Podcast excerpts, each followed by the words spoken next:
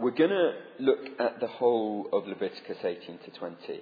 Um, as I said before, I'm not going to read all of that. I'm just going to read a section, a selection of chunks. I'm going to top and tail each chapter, essentially, and leave, leave you to glance over the, the sections in the middle for yourself. Um, so why don't I start with that? Um, Leviticus 18, verse 1. The Lord said to Moses, Speak to the Israelites and say to them, I am the Lord your God. You must not do as they do in Egypt, where you used to live, and you must not do as they do in the land of Canaan, where I am bringing you. Do not follow their practices. You must obey my laws and be careful to follow my decrees. I am the Lord your God. Keep my decrees and laws, for the person who obeys them will live by them. I am the Lord. And then from verse 24. Do not defile yourselves in any of these ways, because this is how the nations that I am going to drive out before you became defiled. Even the land was defiled, so I punished it for its sin, and the land vomited out its inhabitants. But you must keep my decrees and my laws. The native born and the foreigners residing among you must not do any of these detestable things. For although all these things were done by the people who lived in the land before you, and the land became defiled, and if you defile the land, it will vomit you out as it vomited out the nations that were before you. Everyone who does any of these detestable things, such persons must be cut off from their people.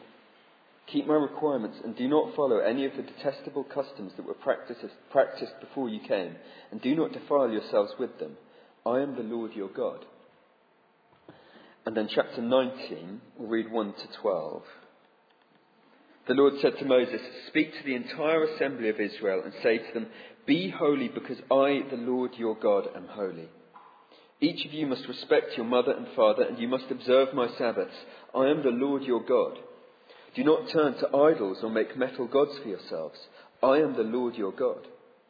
When you sacrifice a fellowship offering to the Lord, sacrifice it in such a way that it will be accepted on your behalf. It should be eaten on the day you sacrifice it or on the next day. Anything left over until the third day must be burned. If any of it is eaten on the third day, it is impure and will not be accepted. Whoever eats it will be held responsible because they have desecrated what is holy to the Lord. They must be cut off from their people. When you reap the harvest of your land, do not reap to the very edges of your field, or gather the gleanings of your harvest. Do not go over your vineyard a second time, or pick up the grapes that have fallen. Leave them for the poor and the foreigner. I am the Lord your God. Do not steal. Do not lie. Do not deceive one another. Do not swear falsely by my name, and so profane the name of your God. I am the Lord. And then picking up again at verse 30. Observe my Sabbaths and have reverence for my sanctuary. I am the Lord. Do not turn to mediums or seek out spiritists, for you will be defiled by them. I am the Lord your God. Stand up in the presence of the aged. Show respect for the elderly and revere your God. I am the Lord. Ah, I've lost my place. When a foreigner resides among you in your land, do not ill treat them. The foreigner residing among you must be treated as your native born. Love them as yourself, for you were foreigners in Egypt. I am the Lord your God. Do not use dishonest standards when measuring length, weight, or quantity. Use honest scales and honest weights, an honest ephah and an honest hin. I am the Lord your God who brought you out of Egypt. Keep all my decrees and all my laws and follow them. I am the Lord. And then finally, chapter 20, we'll read 1 to 8 and 22 to 26 the Lord said to Moses, Say to the Israelites, any Israelite or any foreigner residing in Israel who sacrifices any of his children to Moloch is to be put to death. The members of the community are to stone him. I myself will set my face against him and will cut him off from his people. For by sacrificing his children to Moloch, he has defiled my sanctuary and profaned my holy name. If the members of the community close their eyes when that man sacrifices one of his children to Moloch, and if they fail to put him to death, I myself will set my face against him and his family, and will cut them off from their people, together with all who follow him in prostituting themselves to Moloch. I will set my face against anyone who turns to mediums and spiritists to prostitute themselves by following them, and I will cut them off from their people. Consecrate yourselves and be holy, because I am the Lord your God. Keep my decrees and follow them. I am the Lord who makes you holy. And verse 22. Keep all my decrees and laws and follow them, so that the land where I am bringing you to live may not vomit you out. You must not live according to the customs of the nations I am going to drive out before you. Because they did all these things, I abhorred them. But I said to you, You will possess their land. I will give it to you as an inheritance, a land flowing with milk and honey. I am the Lord your God, who has set you apart from the nations. You must therefore make a distinction between clean and unclean animals, and between unclean and clean birds. Do not defile yourselves by any animal or bird or anything that moves along the ground, those that I have set apart as unclean for you. You are to be holy to me, because I, the Lord, am holy, and I have set you apart from the nations to be my own. Somehow, Dan and Dave always give me the easy passages to speak on. Um, if you managed to scan through the whole of those three chapters earlier, then I'm sure there were some parts that stood out for you as being difficult, uh, particularly to our modern eyes. And perhaps the death sentences, or the sense of absolute authority with, with a lack of moral relativism that we get here. Almost certainly, if you did read through all of it, you will have been struck by the attitude to homosexuality and you'll be aware that that will outrage many around us. It may put our hackles up too. Um, we just have about half an hour now. So I, I cannot hope to drill deep into everything here. Um, what I'd like to do instead is to present an overview, a framework to look at a passage like this with, and pull out three themes, so that when we look back over this kind of thing for ourselves, or when we encounter it in our own Bible reading, we're better equipped to make sense of them. So, we're going to look for principles behind the passage, and I want to show you as well some of its limitations, things that I think it's not saying. And I want to consider as well how we get to read this with new covenant eyes, when, when we look at it through the lens of Jesus. What are the, the challenges and encouragements here for our hearts? All of that is going to be quite hard work. Uh, so why don't we pray to start with?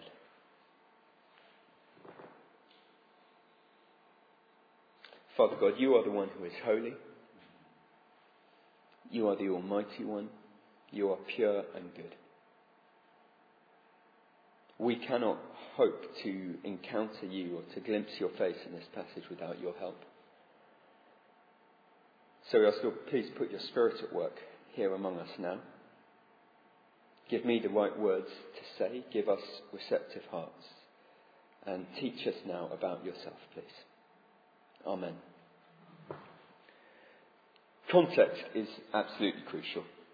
If we read this passage in isolation and come at it without the surrounding reading, it will seem to us like it's just trying to set out a universal morality, a picture of what is right and wrong, and, and demanding that we put to death those who don't follow it.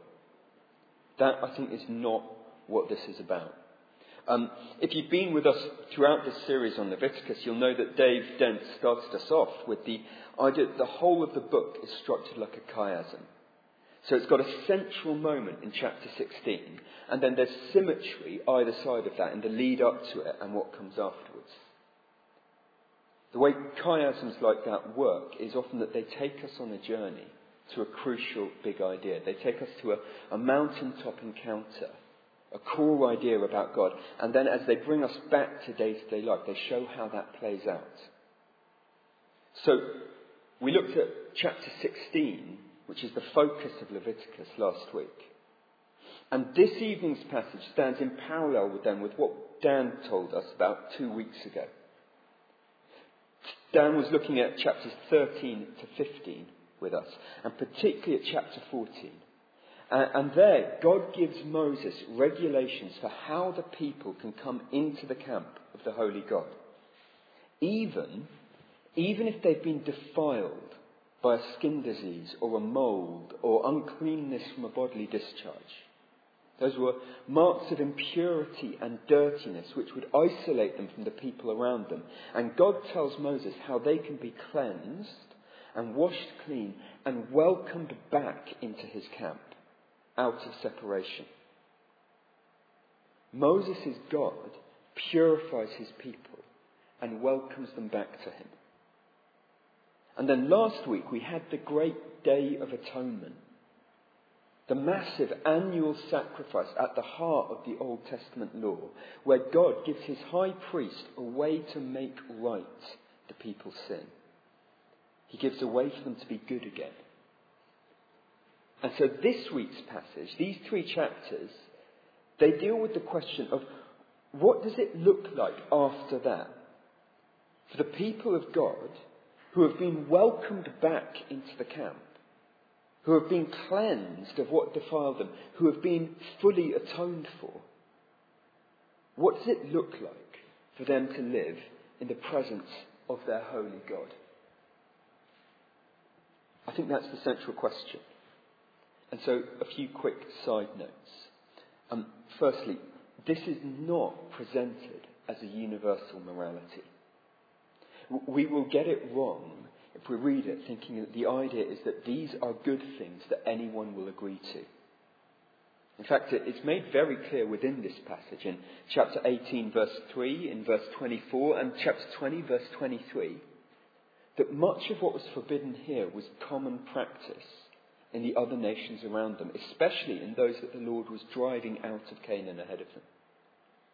This is not universal morality, and it's not arrived at through ethical reasoning. Rather, following these laws is what will mark Israel as different to others. But they're not called to apply the rules to other people outside their boundaries. And I think only a handful of the rules actually apply explicitly to foreigners living amongst them. So it's not a universal morality. Secondly, it's not all moral law. There is a weird blend here, especially in chapter 19. It reiterates big law, big moral principles, like some of the Ten Commandments. Do not lie, do not steal. And then, virtually in the same breath, you get don't plant your field with two kinds of seed. Don't wear clothing woven of two kinds of material. Maybe we look down and start to sweat. If you remember Dan's sermon two weeks ago, he suggested that much of these laws of purity and cleanliness were intended as pictures. They were teaching aids to help us grasp what God is like to help us grasp the idea of God's purity and holiness. And, and so the question here is not what is morally right and wrong, but what does it look like for me as someone who has had atonement made for them to live as an Israelite in God's camp? Third side note is we should recognize this is uncompromising and offensive. Um, there's a few things. It, it's addressed to men and not to women. It advocates a death penalty. It flatly forbids homosexual intercourse. There is a lot here that will get up people's noses and may annoy us.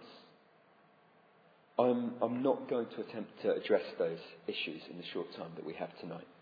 They require careful reading of a broad scope of Scripture to do them justice.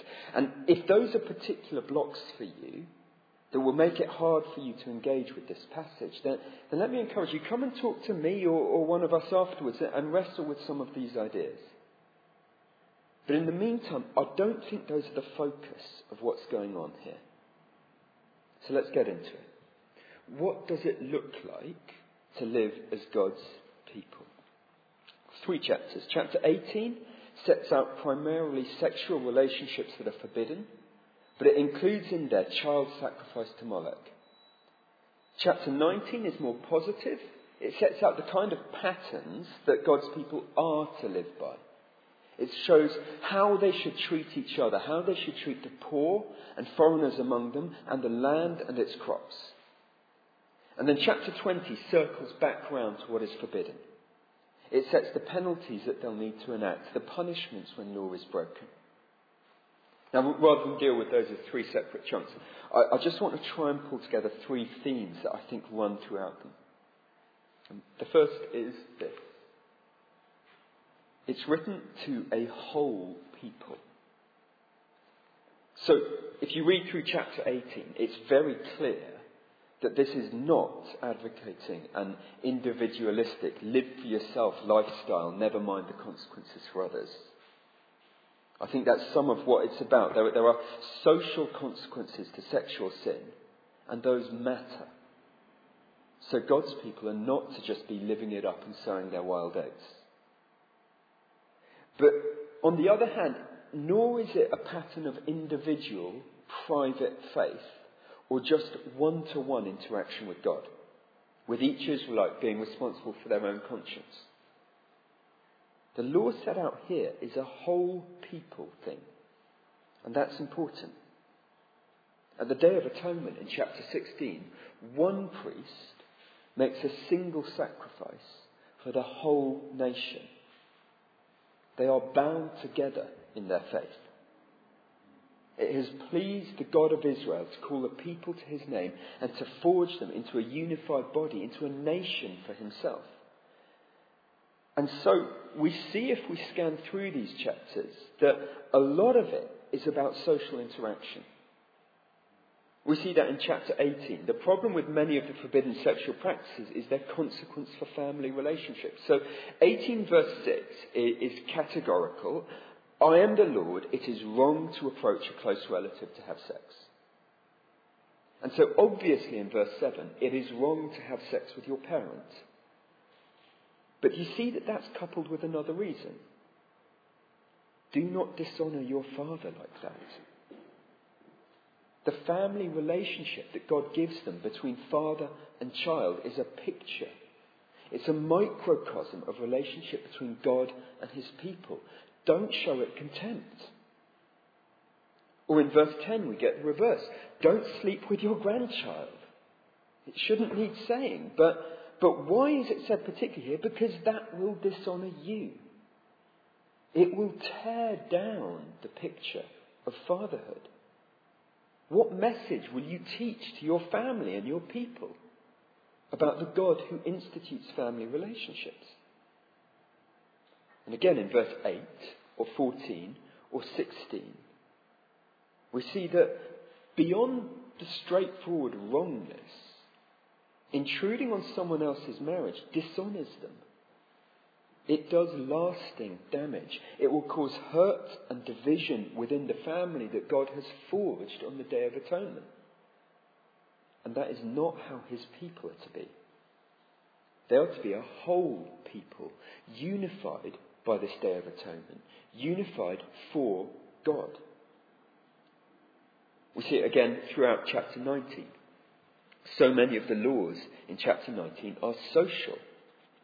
They're about horizontal interactions with each other. So, verse 9 and 10 of chapter 19 are a sort of early social security in a society which doesn't even have universal credit. They're, they're to leave the gleanings in the fields so that the poor can get food. Verse 11 to 13, don't cheat or defraud each other. Verse 14 to 16, don't persecute or corrupt each other, but rather, this is striking, in verses 17 to 18, rebuke your neighbour frankly. Don't, don't hold out for vengeance, rather, love your neighbour by turning them back to God. Skipping several. We can jump ahead to verse 32. I like that more and more as I get older. Treat your elders with respect. Verse 33, 34. Be generous to the outsider, remembering that the Israelites were once outsiders themselves. It's a whole people thing. They are to be a people of God who treat each other well, because that is how the Lord has treated them and because the glory of God is shown in the family nation that He's forming. And the harder side of that is chapter 20. They're to be a, a whole people, a family born through the Day of Atonement. But the sin that he warns them against is so profoundly dangerous to that family relationship that they cannot leave it unchecked. So in verses 1 to 5 and 27 to 28 of chapter 20, we see that the Lord is absolutely uncompromising. Child sacrifice, worship of Moloch, he considers that to be utterly vile. He will not tolerate it amongst his people, it's poisonous to them.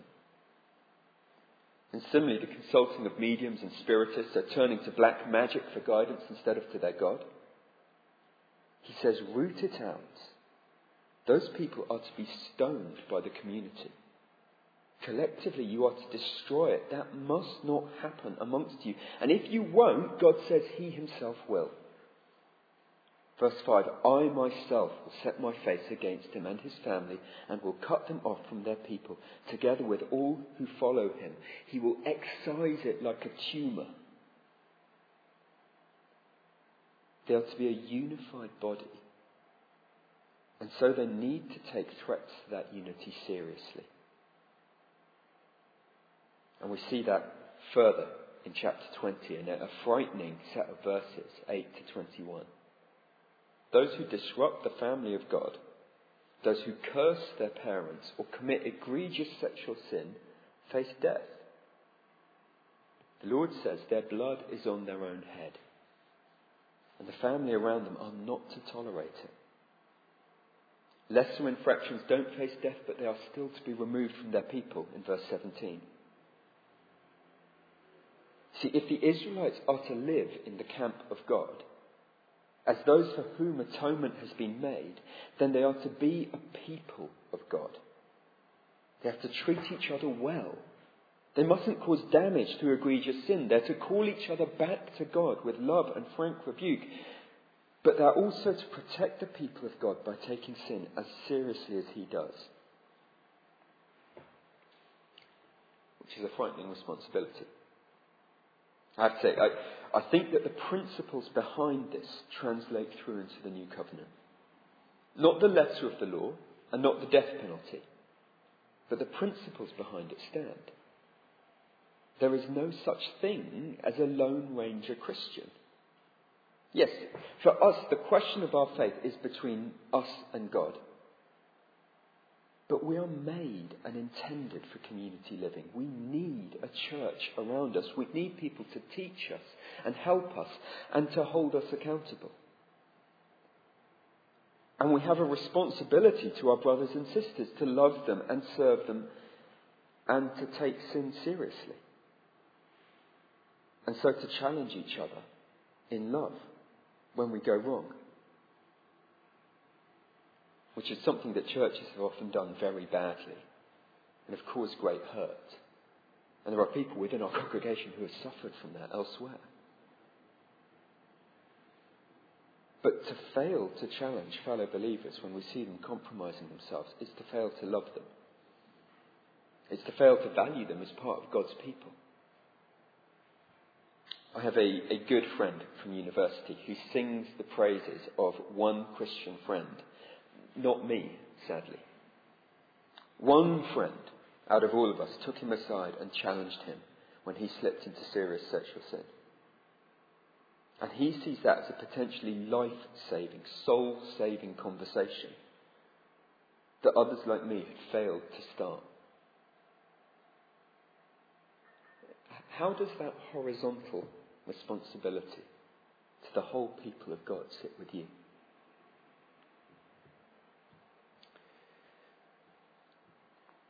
They're to be a whole people of God. And secondly, if you'll forgive the pun, they are to be a holy people. See what I did there? It's uh, terrible. Um, this is more obvious, I think. They're to be a holy people to God. Do you see the drumbeat that drives through these three chapters and goes on throughout Leviticus? I am the Lord. Look at 18 verses 1 to 5. The Lord said to Moses, Speak to the Israelites and say to them, I am the Lord your God. Verse 4 You must obey my laws and be careful to follow my decrees. I am the Lord your God. Keep my decrees and laws, for whoever obeys them will live by them. I am the Lord. Again and again, this is the primary justification for any of his rules. Verse 6 Don't commit sexual sin, because I am the Lord. Verse 21 Don't turn to Molech. I am the Lord. Chapter 19, verse 2, one of the, the key verses here. Be holy because I, the Lord your God, am holy. And then again throughout chapter 19, verse 3, respect your parents and the Sabbath. I am the Lord.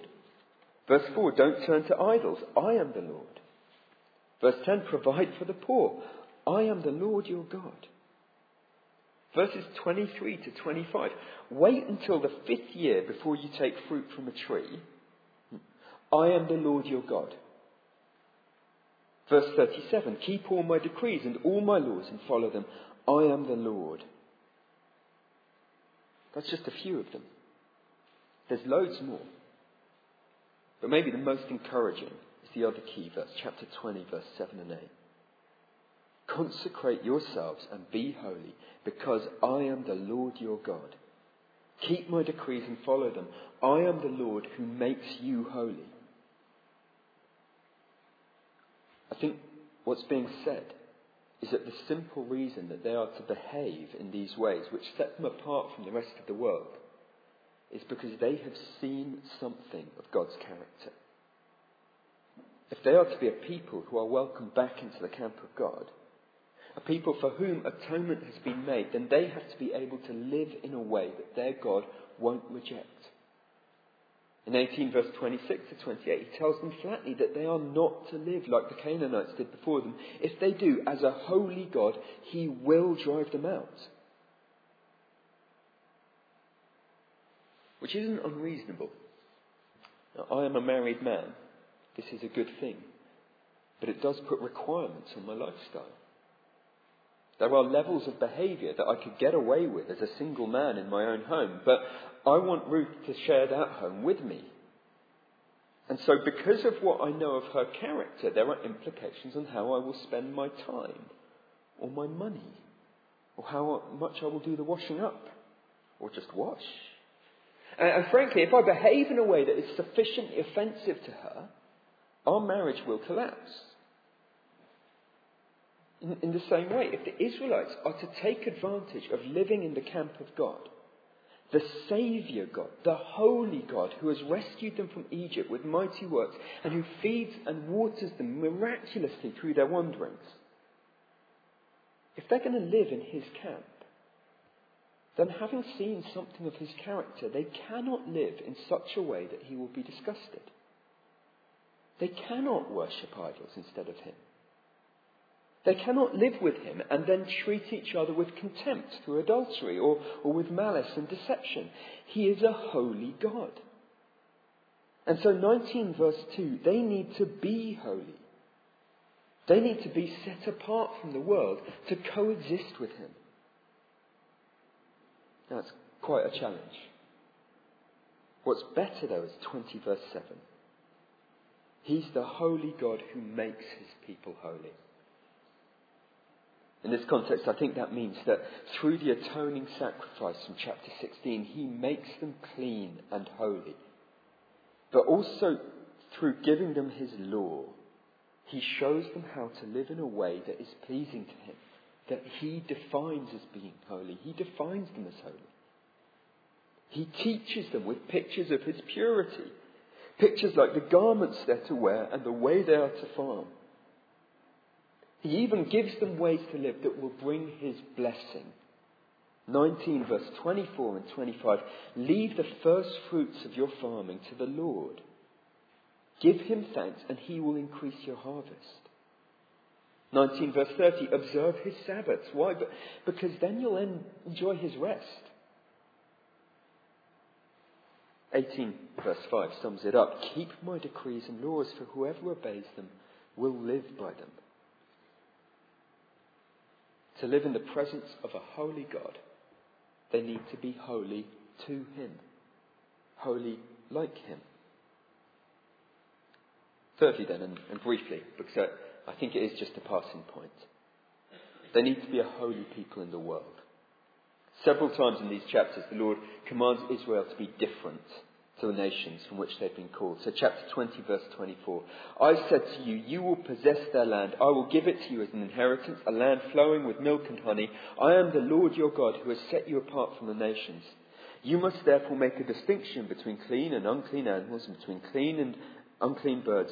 Do not defile yourselves by any animal or bird or anything that moves along the ground. Those which I have set apart as unclean for you, you are to be holy to me, because I, the Lord, am holy, and I've set you apart from the nations to be my own. There's a, a little bit here, a little snippet of a theme which then develops throughout Scripture that they will be visible in the world. They are identified and exposed to ridicule through the laws of cleanliness in their food and clothing and action. So that the Israelites are always going to be easily marked out from others around them. So the law pictures which they're given to help them understand the purity and holiness of their God, those are also being given to their neighbours. A holy nation for God in the world, where his generosity and wonders will be made visible, just as he promised Abraham long ago. So that's what I think is going on in chapters 18 to 20. Through Moses, God is saying to his people, This is what it will look like for you to come into my camp and live under my blessing as those for whom atonement has been made. It's not a long ethical argument. It is simply, be holy because I am holy. Come and live with me. We need to see it as invitation, as a pattern for life with God, not harsh judgment. And so the question for us is how do we read this with New Testament minds? And the first thing we have to say is that we read it knowing that it fails. So this must have been an exciting time for the Israelites. They were being formed into a holy nation and given the law of how they were going to live in relationship with God in the promised land. But as we read on through the Old Testament, we, we see that they never managed to live by these principles. They seduce themselves away from it again and again, and so they are not able to live in his tents or around his temple, and they end up in exile. Moloch worship should have been stamped out here. But it turns up again and again through the prophets and the accounts of the kings, as do injustice and adultery and faithlessness, even in the life of great King David. As we read Romans, we see it's not the law that is flawed, but rather God's holy law, his good pattern, shines a spotlight on how unholy and how disobedient and not like him his people really are. They have stony and unresponsive hearts. They need a different way to be made clean. In the New Testament, Matthew's Gospel seems to have been written particularly with the Jewish people in mind. And Matthew takes pains to show how Jesus picks up on these ideas. So in Matthew 23, Jesus pans the Pharisees, the religious elite who try to live by these principles. He says that as they try to enforce the law on others, they make it a cumbersome burden to their people while not entering the kingdom themselves.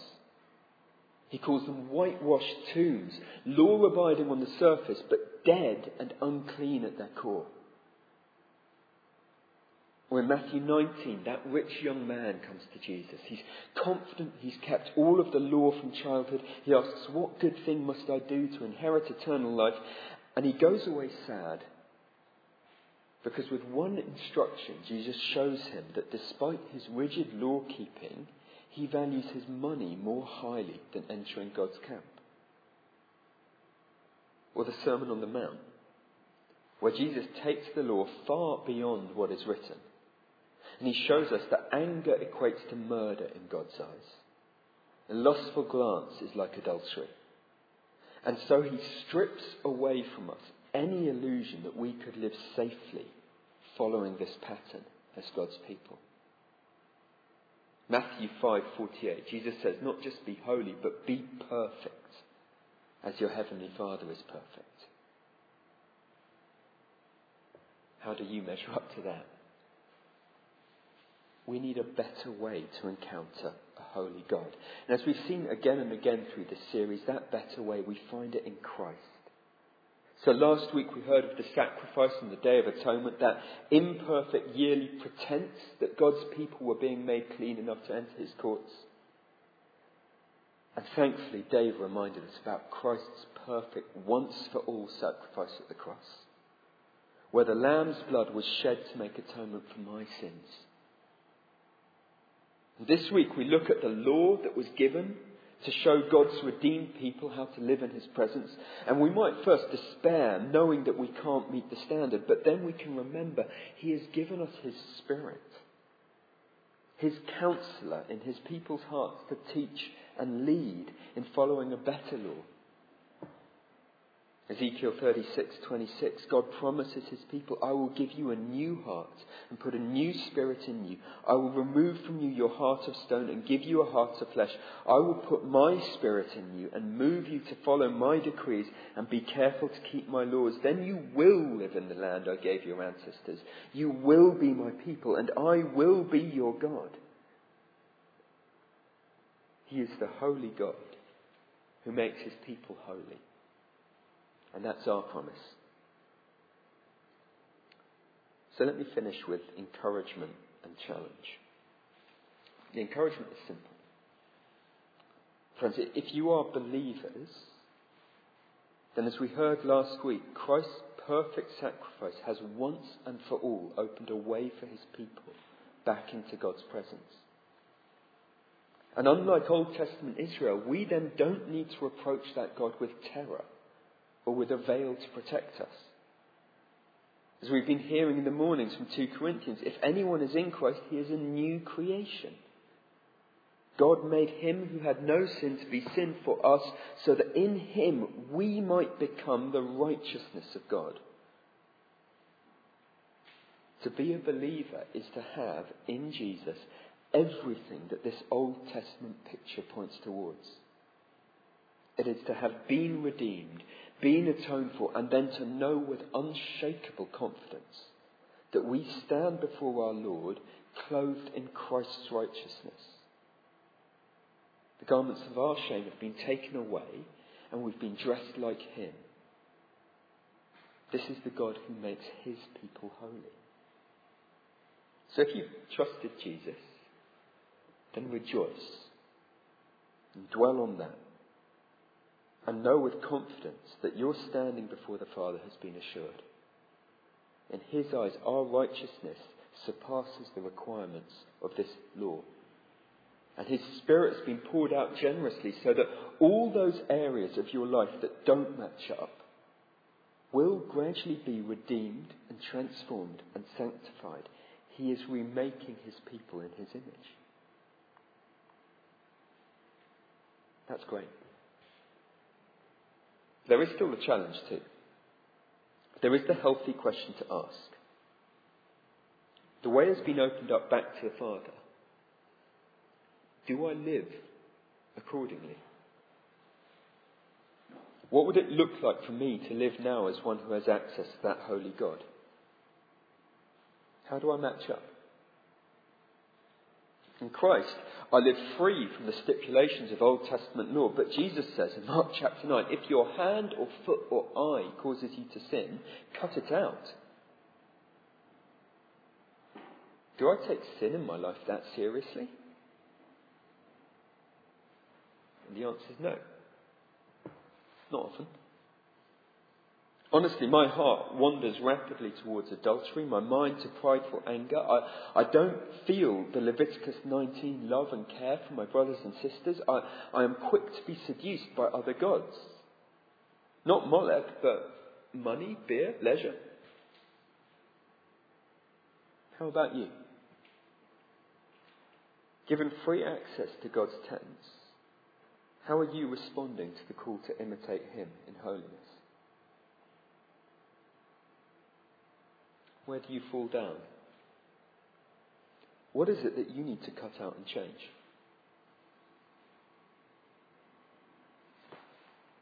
Take heart, brothers and sisters. In Christ, all God's promises are made certain. We can bring our struggles to that holy God and ask for His Spirit at work in us to teach and change us and lead us to fullness of life. Let's pray.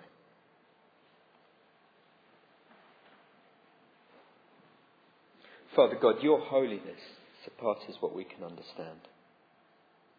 your goodness and greatness.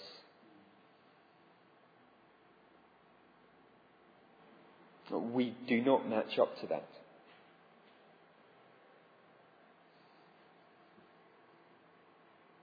In Jesus, you have revealed yourself completely.